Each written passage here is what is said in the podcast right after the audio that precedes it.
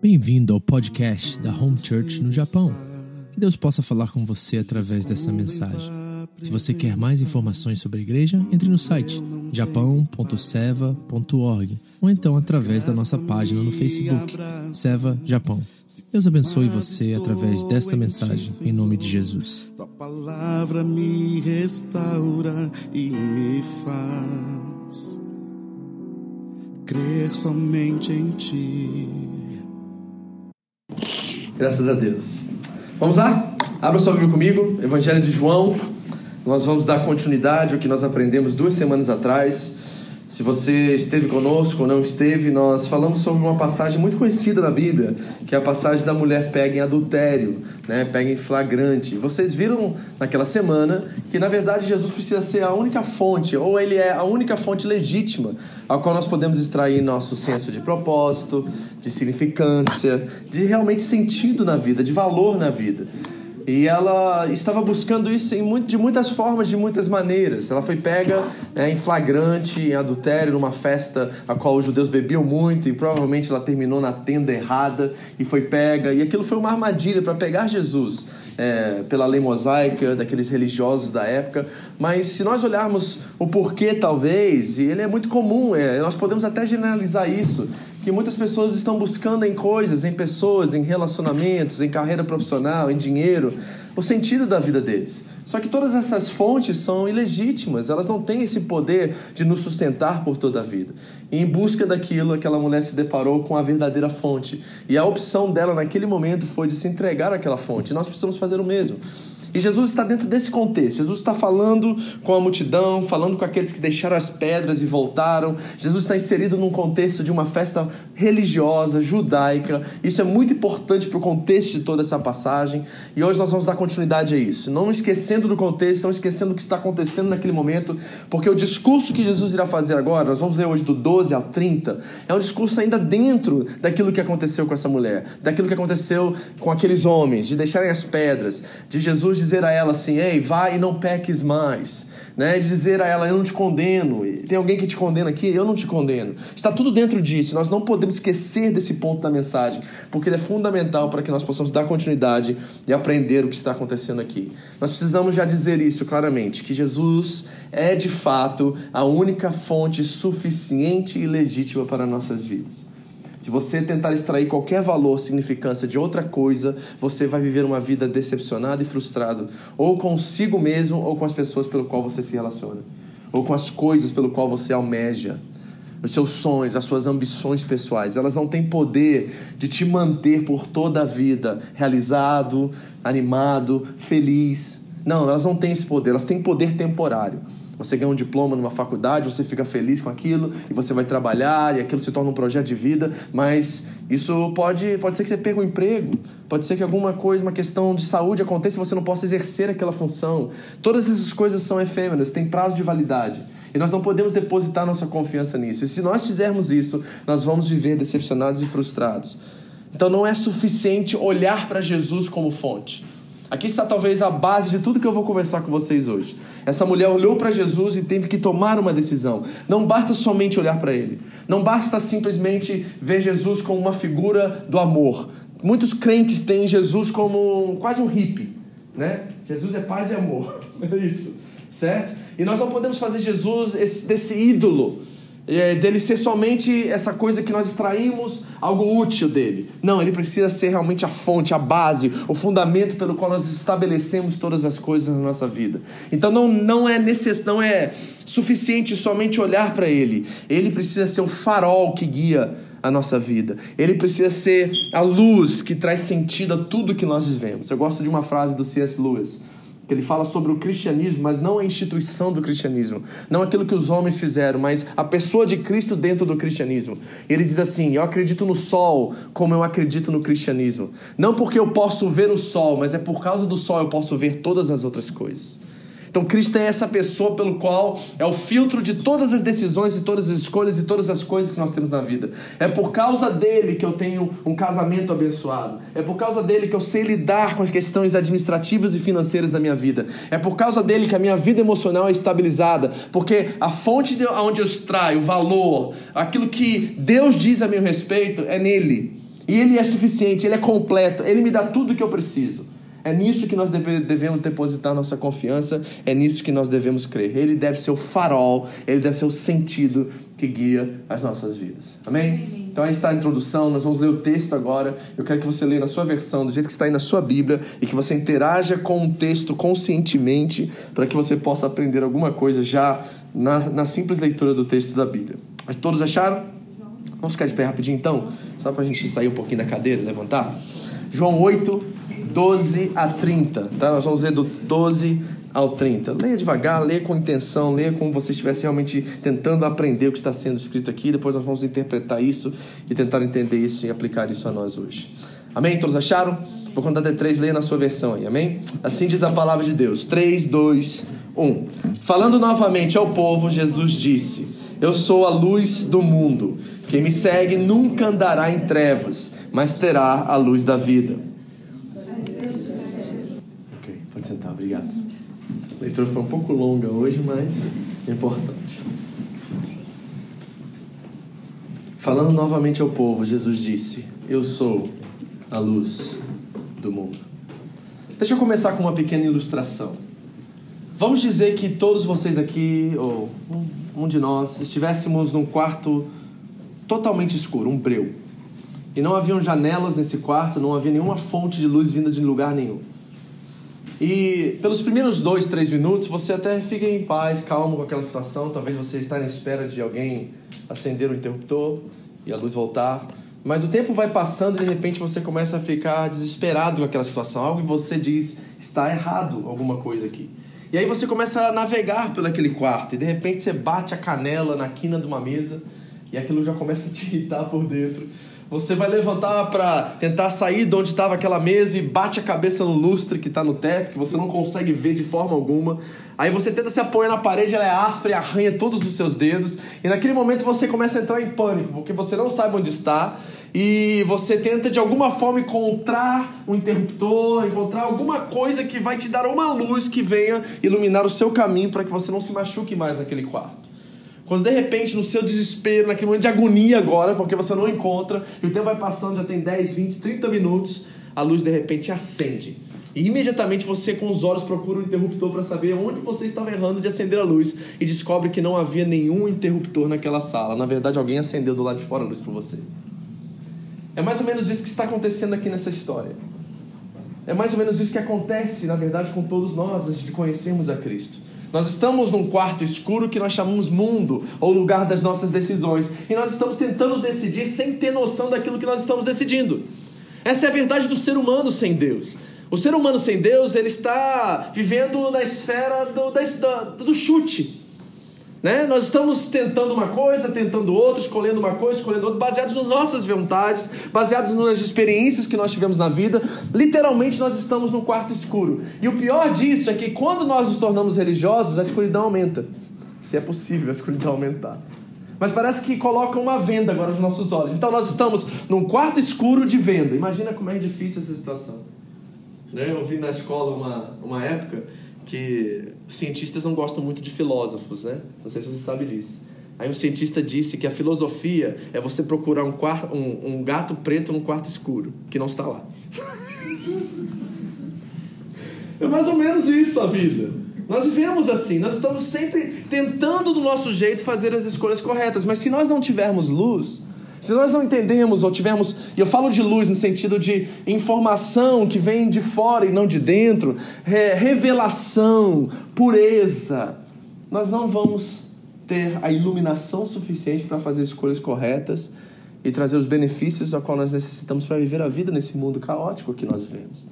Nós precisamos que alguém acenda a luz. Jesus está falando sobre isso aqui. E nós precisamos reconhecer que esta é a nossa condição.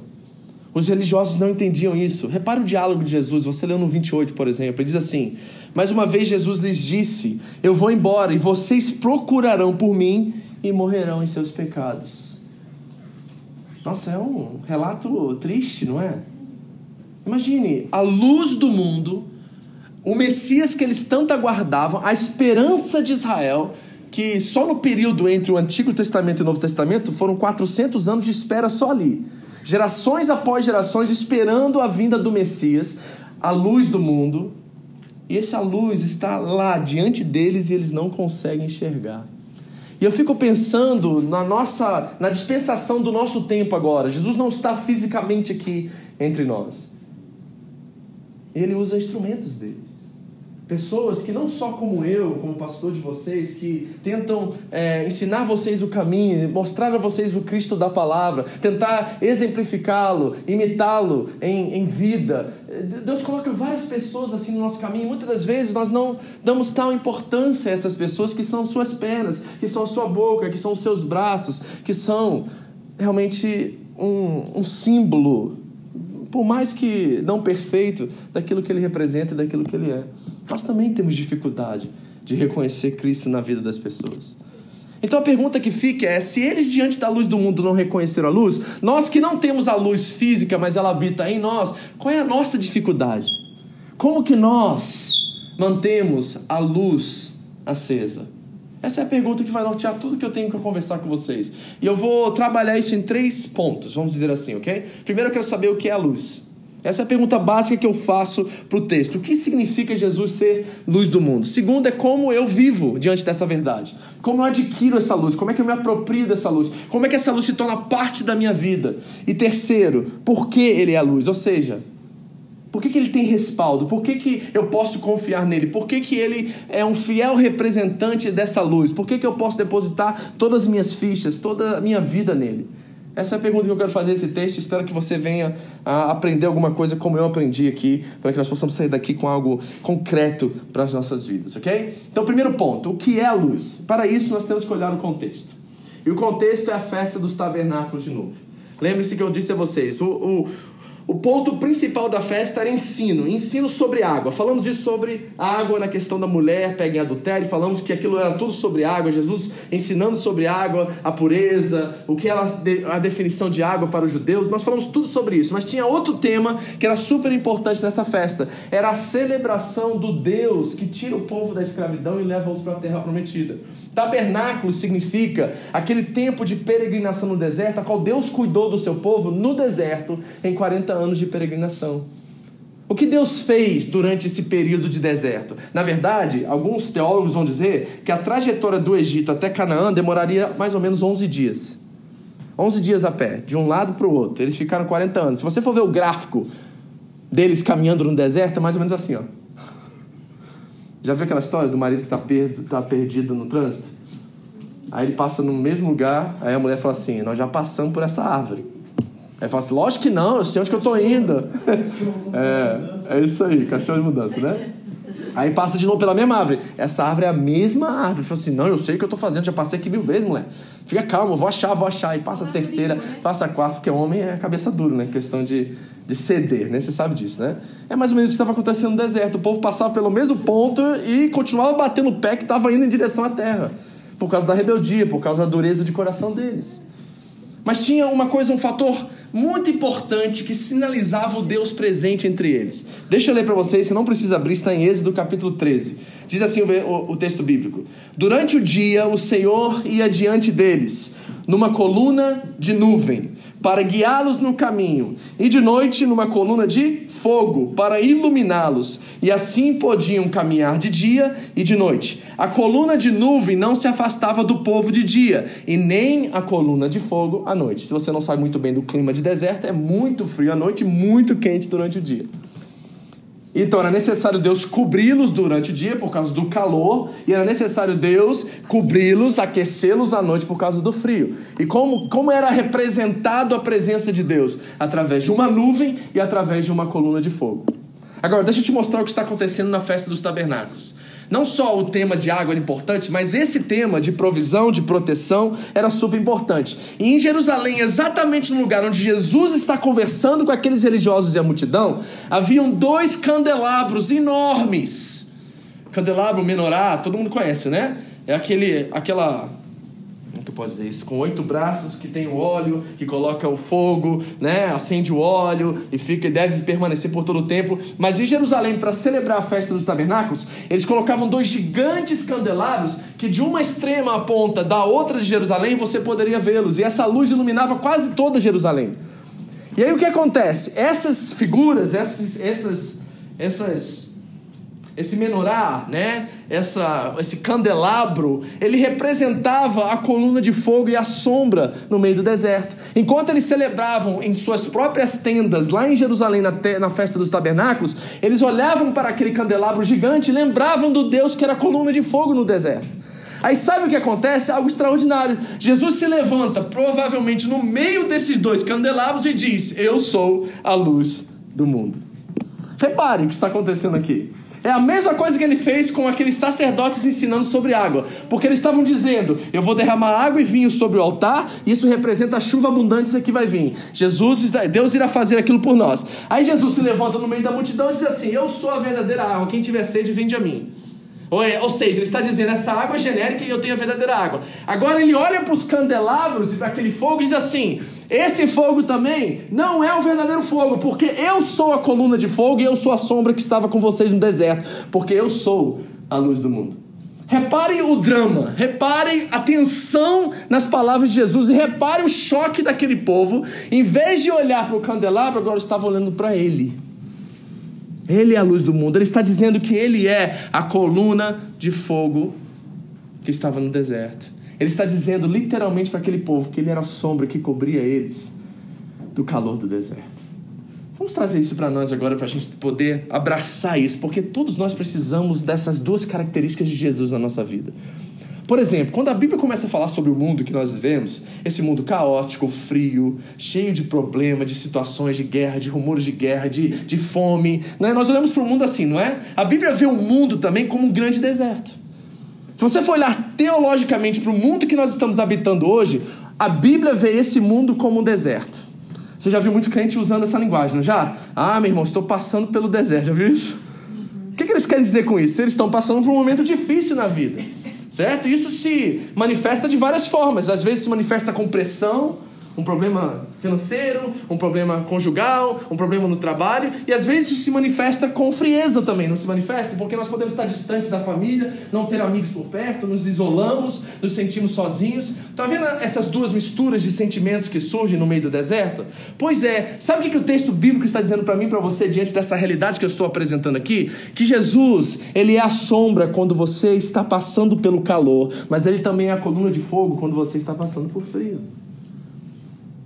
Eu não sei o que cada um de vocês estão passando especificamente nesse momento agora, mas pode ser que você esteja vivendo um momento agora de extremo calor. Você sabe o que eu estou falando? É pressão mesmo, irmão. As coisas não estão no lugar certo, a vida não está indo bem, o seu casamento está tendo algumas perturbações, algumas lutas. Você não está naquele momento assim de achar assim, ó, eu estou progredindo, eu estou estagnado, eu estou parado e tem pressão sobre mim e eu já não estou suportando isso. Eu quero dar uma boa notícia para você. Jesus está dizendo para você nessa noite que Ele é a nuvem. Se você está passando por extremo calor na vida.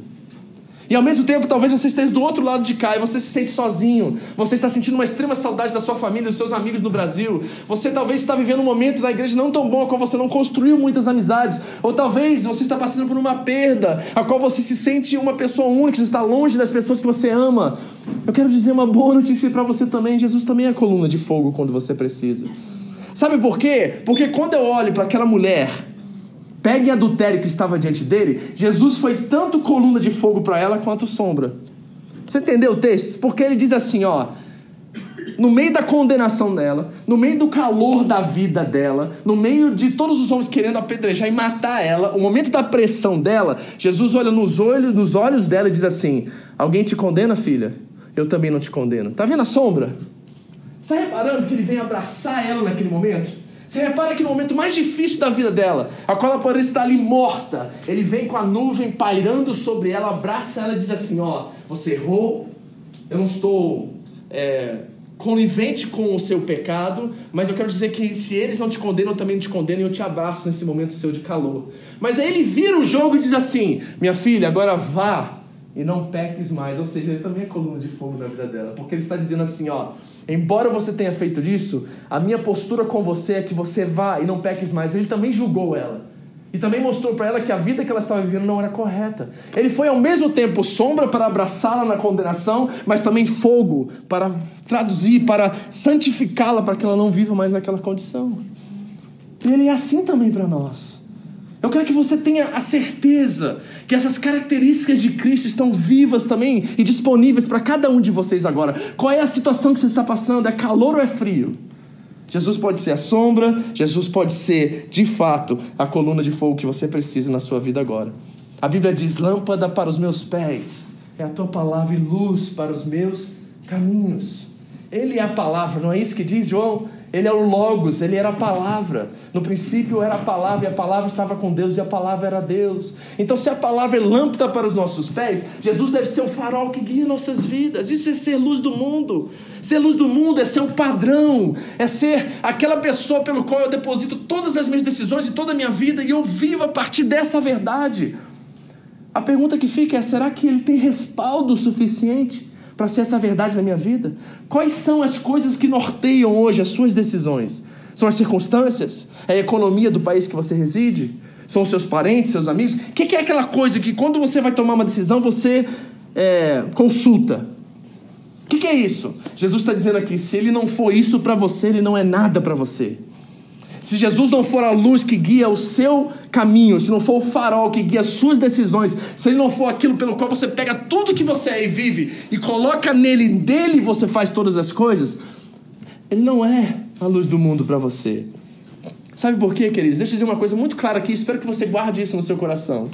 Um crente maduro em um quarto escuro, ele sabe exatamente onde está o interruptor. E ele sabe que não está dentro do quarto, está do lado de fora. E ele sabe que, embora ele esteja na escuridão, ele não está em escuro. Porque a luz que habita nele é maior e dissipa qualquer trevas que possa estar na sua alcance dos seus olhos. Um crente maduro no dia da escuridão, no dia das trevas, ele sabe, ele entra para dentro, vou dizer assim. Ele sabe que a esperança da sua vida e a razão da sua vida está nele. Não está nas circunstâncias, não está nas pressões, não está nas pessoas, está nele. E ele tem a plena convicção de que Deus irá tirar ele disso, que Deus irá fazê-lo passar, seja por fornalha, seja por caverna de leões, seja por onde for, seja por pressão, seja por questões políticas, porque quando ele olha para a história da Bíblia, a narrativa bíblica, ele vê os heróis da fé passando por grandes trevas e sempre saindo do outro lado, vitorioso em Cristo Jesus, vitorioso em Deus. Amigos, deixa eu dizer uma coisa para você de todo o meu coração agora. No momento do seu calor, do seu frio, não conte com seus amigos, primeiramente. Não conte com seus parentes, primeiramente. Conte com Deus. Olhe para Deus, busque a Deus. Não busque informações de outras pessoas até que você tenha certeza de quem seu Deus é e quem você é por causa disso. Porque nós vamos ouvir muitas opiniões. Lembre-se de Jó, Jó passando o momento mais difícil da sua vida, perdeu tudo e estava prestes a morrer. Quem aparece em cena? Três amigos. E os três amigos estavam totalmente errados nas suas posições. E quando Deus aparece lá no final do livro de Jó, Deus diz assim: Você falava de coisas que você não conhecia e nenhum deles conheciam. Porque você falava daquilo que estava no seu coração e na verdade que eu sou para você. Agora, Jó, aí Jó disse: Agora, eu te conhecia de ouvir falar, Deus, mas agora os meus olhos te veem. É no momento dessa pressão e do frio que nós temos que saber aonde extraímos as respostas que nós precisamos para a nossa vida. É da luz do mundo ou é das circunstâncias a qual nós estamos passando e das pessoas que falam ao nosso coração? Você precisa decidir isso, porque Jesus não negocia isso com ninguém. Ou ele é Senhor e Salvador, ou ele não é nada. E nós precisamos, como crentes, assumir isso de verdade, sabe? Porque muitos de nós estamos tomando decisões precoces, infantis, porque nós não temos Cristo como aquela, aquela base que constrói toda a verdade em nossas vidas. Nós precisamos descobrir isso. E a pergunta que fica é: como que eu pego isso agora, pastor? Então você está dizendo tudo isso, que ele é a nuvem, que ele é a coluna de fogo, que ele é a fonte legítima, que nele eu posso confiar, que ele está comigo. Eu entendo isso teoricamente, sabe? Na minha cabeça eu entendo isso. Eu já li isso na Bíblia várias vezes. Eu ouvi você falar isso tantas vezes, que Jesus precisa ser primeiro. É isso que a Bíblia diz o tempo todo, gente. Jesus não quer ser segundo, Jesus não quer ser primeiro. Ele, na verdade, nem primeiro ele quer ser, ele quer ser o único. Amém? Nunca diga assim, eu quero Jesus esteja em primeiro lugar. Ele não pode estar em primeiro lugar, ele tem que estar em um único lugar. As outras coisas que se encaixam em volta disso. Mas como é que eu me aproprio disso? Como é que eu vivo isso? Como é que eu experimento isso na minha vida? Bom, o texto aqui no versículo 12 vai dizer: e repara o que diz versículo 12 aqui do capítulo 8 de João. Quem me segue, de Jesus, nunca andará em trevas. Então aqui já tem um condicional. Como que eu não ando em trevas, ou seja, como que eu não tomo decisões estúpidas baseadas nos meus conhecimentos e no meu próprio entendimento, seguir a Cristo. Essa é a resposta que ele nos dá. Mas o que que isso significa? Se nós seguimos a Cristo, diz o texto no versículo 12, nós nunca andaremos em trevas, mas teremos a luz da vida. Então ele está nos dando um condicional. Se você quer a luz da vida, então tem algo que você precisa fazer. E ele diz que o que nós devemos fazer é segui-lo. Agora, tem algo muito interessante aqui, que é o seguinte: a palavra segui-lo nesse contexto é diferente de todos os outros contextos. Por exemplo, quando Paulo diz em 1 Coríntios 11: Sede meus imitadores enquanto eu sou de Cristo. Imitação ali é a mesma palavra, só que naquele contexto significa outra coisa. Sabe por quê? Vamos ser sinceros. Seguir Jesus é difícil, não é, gente? Andar como ele andou, como João mesmo disse na sua primeira carta, é difícil ou não é para vocês? É impossível, não é difícil. É impossível, porque nós estamos falando de um ser humano perfeito. E todos nós, às vezes, estamos nessa, esse, nessa ansiedade, sabe? Nesse mover a qual nós queremos imitar tanto a Cristo que nós não damos conta e vivemos com culpa, com vergonha, com um monte de sentimentos de nós, porque nós colocamos de nós um alvo inalcançável. E ele é inalcançável humanamente falando. Ele é inalcançável. Ninguém aqui vai conseguir ser como Jesus, querido. Já quero dizer isso claramente para vocês. E eu não estou dizendo que nós não devemos almejar isso, mas eu estou dizendo que essa meta ela é impossível humanamente falando.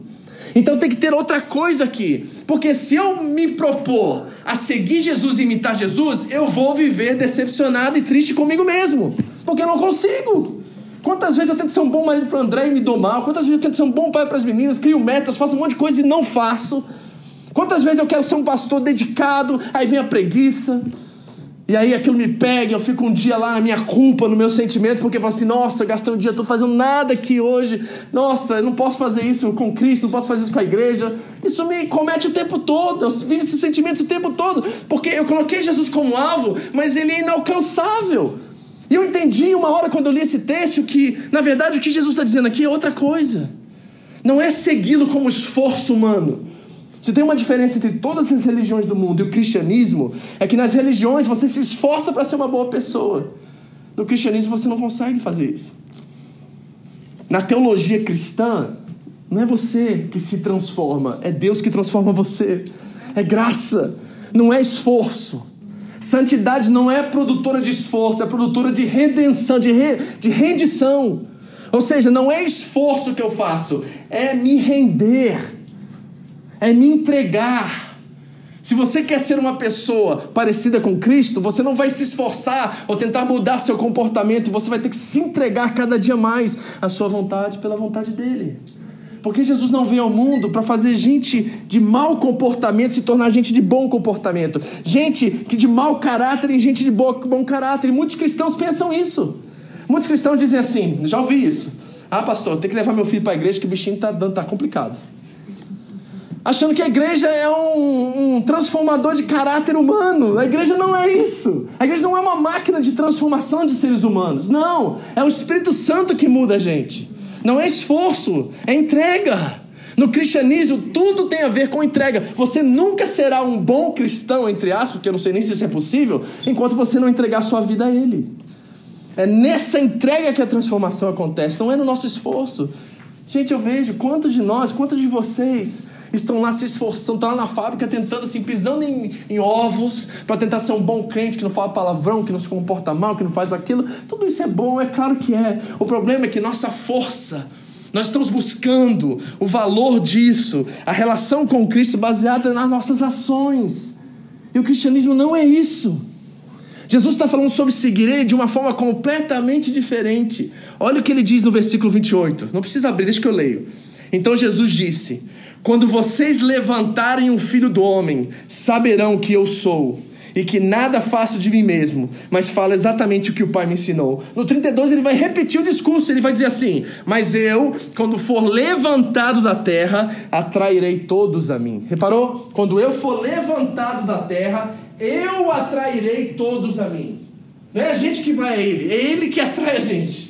É Ele que empurra a gente para Ele, é o Espírito Santo que nos move até Ele. Então a primeira coisa que eu quero dizer para vocês aqui é: se você quer viver nessa luz, ter essa luz, ser como Cristo, a primeira coisa que você precisa fazer é vê-lo levantado. Você já viu ele levantado? Assim, você sabe o que eu estou falando? Estou falando de coisas profundas aqui. Eu estou falando de você ver, olhar para a cruz e ver que aquele sangue, que aquelas feridas, que tudo aquilo que ele sofreu não foi por causa dele. Ele era um homem inocente, não havia pecado algum nele. Ele fez tudo aquilo voluntariamente. E sabe por quem? Por você. Aquele ato ali seria o ato mais o ato cósmico mais injusto de toda a terra, se ele não tivesse se entregado voluntariamente.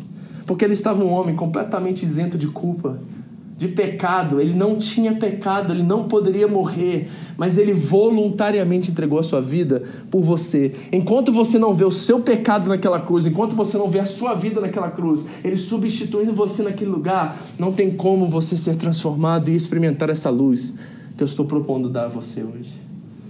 Você o vê levantado?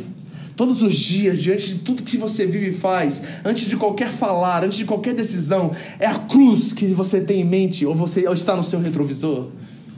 É isso que move a sua vida, esse amor, essa graça. Eu sou um pecador tão miserável, Senhor, e o Senhor deu a sua vida por mim, e eu quero tornar essa vida, essa entrega viva em minha vida todos os dias. Eu quero acordar e olhar para a cruz, eu quero passar o meu dia olhando para a cruz, eu quero dormir olhando para a cruz, porque nela eu me encontro.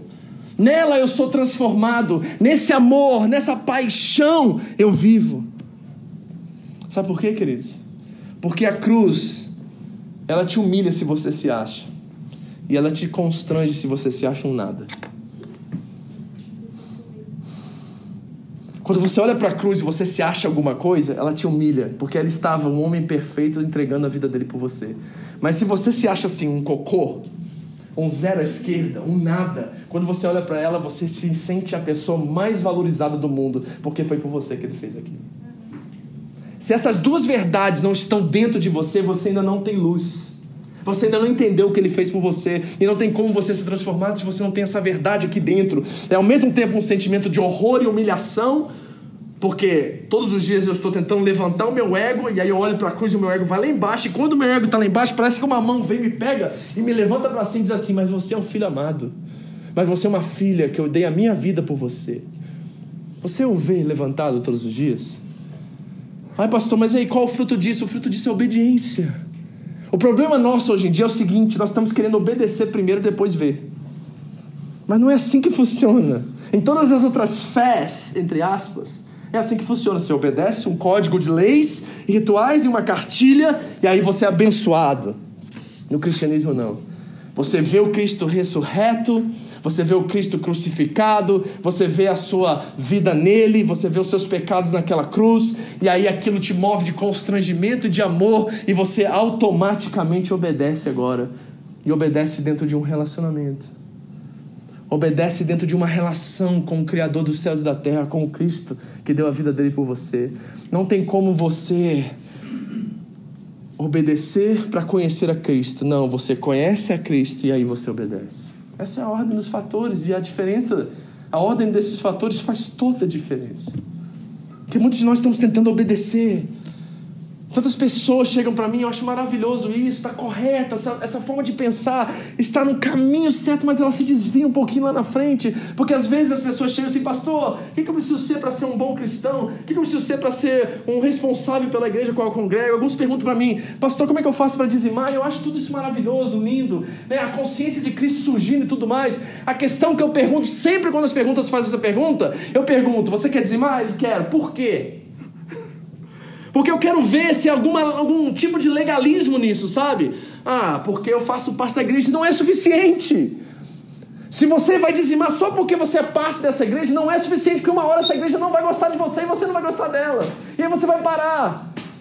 Se você vai dizimar porque você, sabe, gosta da gente, não é suficiente, que uma hora você não vai gostar da gente. E a gente não vai gostar de você. E aí, vai acabar a relação, vai acabar o princípio, vai acabar o compromisso? Não pode ser dessa forma. Nós temos que olhar para isso e falar assim: por quê, pastor? Porque eu sou uma pessoa extremamente grata por ter sido alcançada na cruz do Calvário por um Deus que me amou com um amor tão grande que morreu por mim. Quando eu ouço isso, parece que eu, assim, sabe, eu, eu sinto na minha coroa no céu uma pérola entrando. porque eu cumpri o meu papel. Eu consegui transmitir para você a verdade do Evangelho, da graça de Jesus Cristo. Eu consegui mostrar para você que o fruto de tudo que nós fazemos é gratidão. O tudo, tudo que nós fazemos é amor, que vem banhado de gratidão, porque ao olharmos para a cruz, ela tanto nos humilha como nos constrange. É assim que nós vivemos. É obediência que vem carregada em carro-chefe pela gratidão e pelo amor de Deus. É assim que você experimenta os rituais da sua fé, as propostas da sua fé, os atos de obediência da sua fé. Porque se é assim, então é luz. Mas se for de qualquer outra forma, é trevas, queridos. E nós precisamos sair desse mecanismo religioso que às vezes nós entramos de tentar nos afirmar ou tentar tirar a culpa da nossa consciência. E aí nós vamos fazer certas coisas porque nós queremos ter um crédito com Deus ou então aliviar nossa conta com Ele. Não é assim que funciona. É um amor que é gerado de uma profunda convicção de quem Ele é, de quem nós somos por causa disso. É assim que nós temos que viver. O problema é que isso causa um grande paradoxo, sabe qual, é? O paradoxo é o seguinte, que quanto mais luz você tem, mais sujo você se encontra. Não é isso? Na verdade é isso. Quanto mais luz eu recebo, duas coisas acontecem. Primeiro, eu desculpo que eu não sei nada. Achei que eu sabia alguma coisa, mas na verdade não sei nada. E aí eu recebo mais luz e eu vejo quão sujo eu sou. Mas não é? Porque se a gente não receber de fora, Enquanto a gente está naquele quarto escuro lá, a gente não vê nenhuma palma no, na frente, não é verdade? Eu não consigo enxergar minhas manchas, não consigo enxergar se meu cabelo está desarrumado, se eu estou uh, vestido corretamente. Eu não consigo ver nada num quarto escuro. Então, quando uma luz de repente aparece em algum lugar daquele quarto, aí eu vejo uma parte de mim e eu começo a ver os detalhes dessa parte. E começo a ver, ah, tem uma mancha aqui, tem um defeito. E quanto mais luz eu recebo, mais defeitos eu vejo. Por isso que mulher detesta espelho, não é verdade? Já viu? Festa, algum lugar, você vai numa festa, aparece um espelho, parece que as mulheres já ficam meio preocupadas, vou passar em frente, não vou, né? O que, que vai aparecer nesse espelho? Já foi em casa de, de horror, que tem aqueles espelhos ondulados e tudo mais? Já foi nessas casinhas assim, que você vai andando pela casinha, tem um monte de espelho diferente, vira não, é outro você vira todo... Que é o terror. Que aí você se vê completamente diferente. Quanto mais luz eu recebo, mais eu me vejo. Esse é o grande problema nosso, porque nós não queremos nos ver. Nós queremos nos manter escondidos. Nós queremos deixar que as nossas falhas não sejam percebidas. Isso impede-nos de experimentar o amor de Deus e esse relacionamento mais profundo. Como que eu adquiro a luz? Primeiro olhando e vendo ele levantado. Veja ele levantado, veja ele levantado, veja ele levantado todos os dias. Olhe para a cruz todos os dias. Permaneça com seus olhos fitados na cruz. Deixa ela te humilhar e deixa ela te constranger. Todos os dias. E por último, porque ele é a luz. Pastor, eu entendi, Jesus é luz, Jesus é fonte, Jesus é isso, Jesus é... mas qual é o respaldo? O que, que ele tem que é diferente de todas as demais fontes que eu tenho na minha vida? O que, que ele tem que é diferente de todas as coisas que eu já busquei na minha vida? O que, que Jesus tem? Qual é a diferença? Qual é a coisa especial de Jesus que faz ele diferente de todas as outras pessoas? E de todos os outros deuses, entre aspas? E só tem uma coisa que eu posso dizer dentro desse texto que diferencia Jesus de todas as outras fontes, que é o seguinte: da onde ele veio.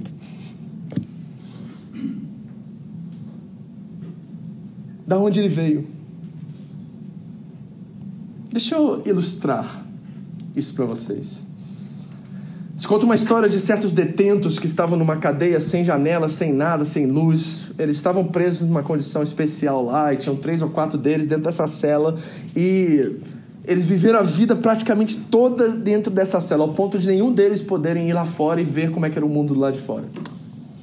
E eles começaram a conversar entre eles, falaram assim: como é que será lá fora? Será que é igual essa cadeia? Será que nós temos um grande é, prédio cheio de cadeias como a nossa e o mundo é uma cadeia? Aí eles não tinham noção, nunca viram uma árvore, nunca viram uma nuvem, nunca viram um sol, um sol, nunca viram um céu azul.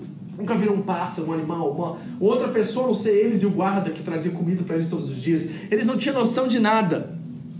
E todos os dias eles faziam um exercício mental de tentar pensar como seria o mundo lá de fora. Até que um dia um detento de outra prisão veio para a cela deles. E esse detento havia experimentado o mundo antes de ser preso. E ele chegou e a primeira pergunta que aqueles outros detentos fizeram é: "Da onde você veio?" Ele falou assim: "Eu vim lá de fora." E eles começaram a fazer um monte de perguntas, mas me explique como é que é o mundo lá fora. Ele começou falando das árvores, falou dos pássaros, falou do céu azul, falou do sol, da lua, falou das pessoas, da, das grandes variedades e diversificações que existem na Terra, falou do cosmos, falou de estrela, falou de um monte de coisa. E aqueles, os olhos daqueles homens brilhavam, porque ao mesmo tempo que eles estavam conhecendo o mundo, a imaginação deles crescia a esperança deles brotava ainda mais, porque eles queriam um dia conhecer. Porque o fim deles era aquela cadeia, assim eles pensavam. E achavam que o mundo todo era igual àquela cadeia. E de repente, brilhou uma luz na consciência deles, na imaginação deles. E eles começaram a esperar de ver um dia aquela coisa. E no meio daquela conversa, de repente, o homem disse assim: E existe uma profecia lá fora. Eles falaram: O que é profecia? Profecia é um, é um conto sobre algo futuro que irá acontecer. E eles disseram: O que, que é isso? Ele disse assim: Que um príncipe do nosso reinado aqui um dia voltará e ele virá para libertar todos aqueles que estão na prisão e todos eles poderão ir para fora e ver o mundo lá fora. E aí, aí que eles entraram quase em parafuso, porque eles começaram a chorar e sorrir ao mesmo tempo, porque eles agora tinham a maior das maiores esperanças que um dia esse príncipe viria para libertá-los e eles experimentariam o mundo como o mundo deveria ser. Não mais aquela cela, não mais as cores cinzentas daquela cela. Eles iriam experimentar o mundo. E eles ficaram naquela esperança. Uma semana depois, aquele detento foi levado para outra cadeia. Eles esperaram anos, esperaram anos, esperaram anos. Quando um dia, de repente, no meio da cela, no fundo da cela, um buraco abriu. Pá! E uma brecha pequena, mas uma brecha se fez no fundo daquela sala e uma luz radiante entrou para dentro. E naquele mesmo momento eles ficaram assustados com aquele raio de luz que havia entrado, mas ficaram curiosos de saber o que estava do outro lado e foram lá um por um com medo de tocar no raio, né? Se podia queimar, não podia queimar, eles não sabiam o que se tratava aquilo e tiveram coragem de olhar. E quando eles olharam pelaquela frecha pequenininha daquele buraco, eles conseguiram ver árvores, conseguiram ver um céu azul, um sol brilhando, conseguiram ver pássaros e animais passando por um bosque que estava ao lado da cadeia. E eles começaram a, a, dividir turnos para poder ver aquilo a cada dia mais, e as estações foram passando e tudo mais. E um olhou para o outro e disse assim: será que o príncipe está voltando? Será que esse buraco é um prenúncio daquilo que vai acontecer? E de repente, um dia, eles estavam acordando pela manhã e olharam para um buraco e um olho estava olhando para eles. E eles se assustaram com aquilo e correram para o buraco. Quando chegaram junto, o olho se afastou e uma voz veio lá de dentro e disse assim: Ainda não é tempo, mas um dia eu virei para buscar vocês e para te levar para onde eu estou. Essa é a história da nossa vida, queridos. Essa fábulazinha que eu contei aqui, na verdade é um conto místico que é mais profundo do que nós pensamos, porque na verdade é o que a Bíblia diz sobre a nossa condição atual. Nós estamos numa célula. Nós estamos numa questão caótica, num mundo perdido. Nós estamos prisioneiros agora de nós mesmos e prisioneiros deste mundo. Mas há uma profecia, há uma esperança viva e eterna de que um dia o nosso príncipe voltará. E embora hoje, cada um de nós aqui que já temos essa esperança vive em nós, somente olhamos para essa frecha por um buraquinho, eu quero dizer para vocês que essa esperança ela é suficiente para nos manter por toda a vida até que ele venha. Tá calor aqui dentro da cela? Olhe para a frecha do buraco, porque ali há esperança. E embora você só veja um olho, ou só veja uma parte, ou só veja um raio de luz vindo, saiba que a nossa esperança está nele. A nossa esperança está nele. Sabe por quê? Porque ele veio de outro mundo. Ele veio de lá. Ele veio do céu, ele veio da dimensão onde Deus habita, ele veio da eternidade ele prometeu que um dia irá nos levar para lá. Embora você possa se sentir numa cadeia, numa cela, aprisionado ou prisioneiro deste mundo das coisas caóticas que você experimenta todo dia, das suas enfermidades, das suas lutas, seja o que for, há esperança para você. E é nessa esperança que nós esperamos. Creia se Ele é a luz do mundo e você depositar a sua confiança nele, essa luz irá brilhar, irá transformar seu viver. Olhe para Ele, mantenha os olhos fitados nele, autor e consumador da nossa fé. E eu creio que aquela frecha de luz, seja o tamanho que ela for na sua vida hoje, irá entrar, irá penetrar no mais profundo das trevas que você habita hoje e irá transformar tudo que está ao seu redor. Essa é a nossa esperança, amados. Infelizmente, muitos cristãos têm colocado os pés aqui na terra e vivido de acordo com os padrões deste mundo e com as esperanças nas coisas dessa vida. Jesus disse em 1 Coríntios 15, 19, ou Paulo disse, melhor dizendo, que se, se nós confiarmos em Cristo somente para essa vida, nós somos os mais miseráveis de todos os homens. Se confiamos em Cristo só para esta vida, nós somos os mais miseráveis de todos os homens. Onde está a sua esperança? Está no namoro? Num casamento? Num... Na loteria? Numa promoção no trabalho? Numa casa comprada no Brasil como um sonho que você teve antes de vir para cá? Em colocar seus filhos na faculdade? Em ser, ter uma boa aposentadoria para quando você ficar velho não tiver que trabalhar mais? É isso que você pensa? É isso que rege a sua vida? O que é aquela coisa que você levanta e fala assim: ah, isso faz sentido? Porque eu digo a vocês com toda a certeza do mundo, e eu batalho isso na minha mente todos os dias, que não tem nada nessa vida nesse mundo que pode nos dar o propósito que nós estamos buscando a não ser Cristo. É, pode ser uma frechinha só que a gente vê um raio, eu sei, é difícil. Eu não estou falando que nenhuma dessas propostas que eu estou fazendo são fáceis. É a coisa mais difícil do mundo ser um cristão. Eu digo a vocês, porque a nossa esperança não está em nada nesse mundo. É difícil você calcular isso quando você sabe que nada te satisfaz aqui nessa vida. Foi as duas mesmo que disse, né? Se tem uma coisa dentro de nós que nós não conseguimos satisfazer, pode ser a razão disso que nós não fomos criados para esse mundo. Você tem isso, porque eu tenho.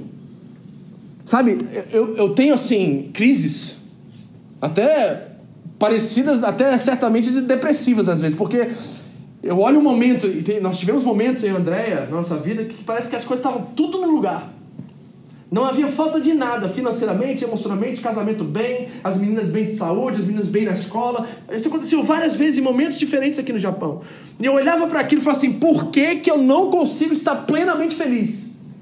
Eu deveria estar radiante, eu deveria estar pulando e gritando, todo mundo me vê com o maior sorriso na vida, mas eu não sei por que eu não consigo extrair total valor dessas coisas tem alguma coisa faltando.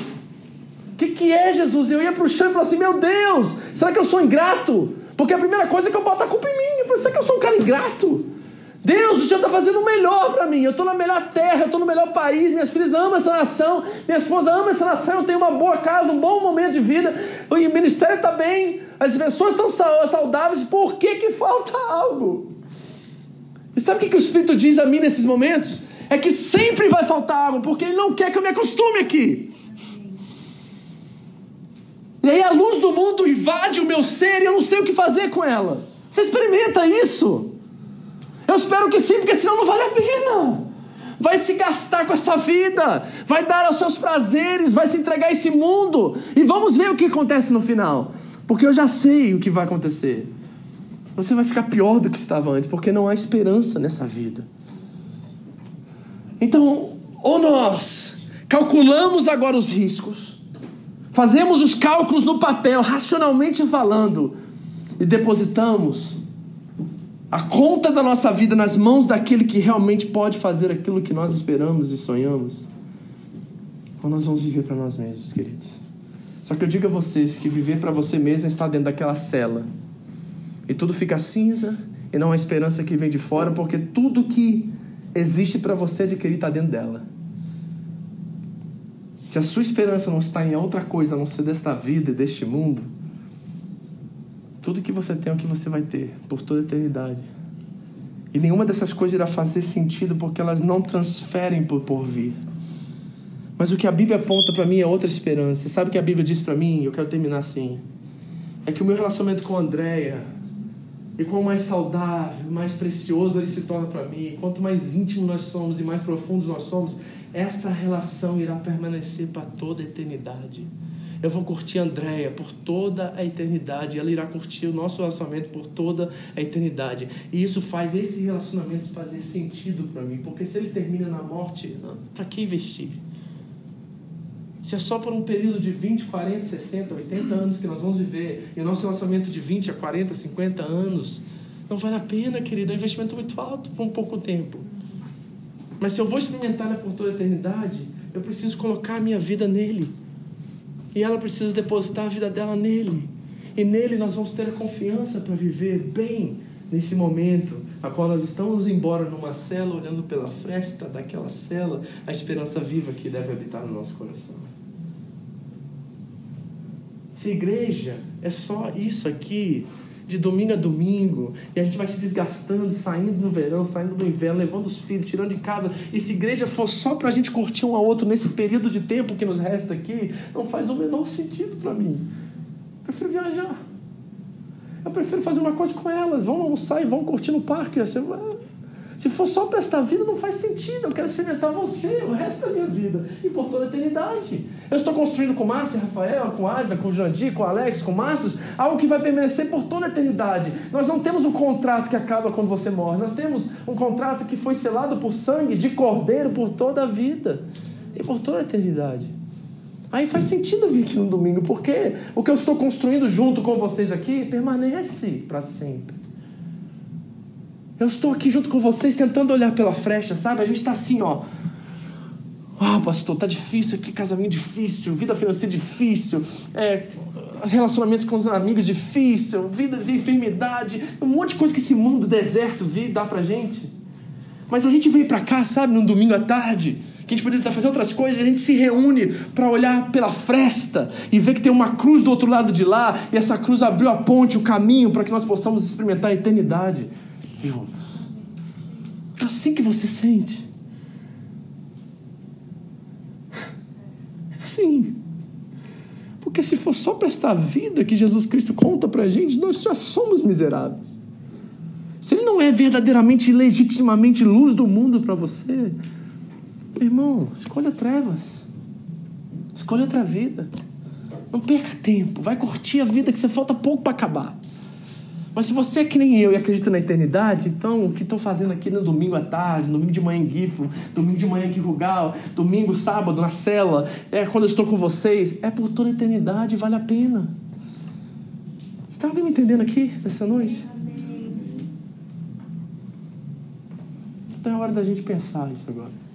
A gente fechar os olhos e a gente refletir. A gente olhar lá no profundo da nossa alma, sabe? Assim, lá dentro mesmo, sabe? Ser uma coisa assim dentro. E perguntar para nós mesmos, perguntar para si mesmo: o que eu estou fazendo aqui? O que eu estou fazendo com Jesus? Quem é Jesus para mim? Ele é luz. Ele é guia, ele é farol, ele é sentido, ele é razão, ele é vida para mim. Porque se ele não for, seja honesto.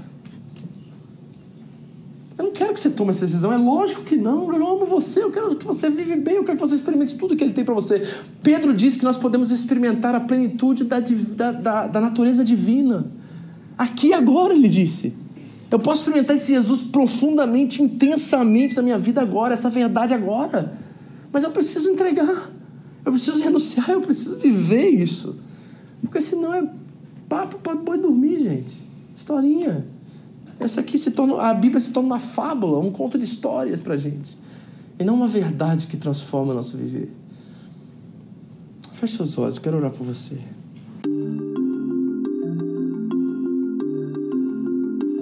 Essa foi mais uma mensagem da Home International Church no Japão. Para mais informações sobre a igreja, entre no site japão.seva.org ou na nossa página no Facebook, Seva Japão ou através do iTunes Podcast Serva Japão Mensagens. Deus abençoe você e a sua família, em nome de Jesus.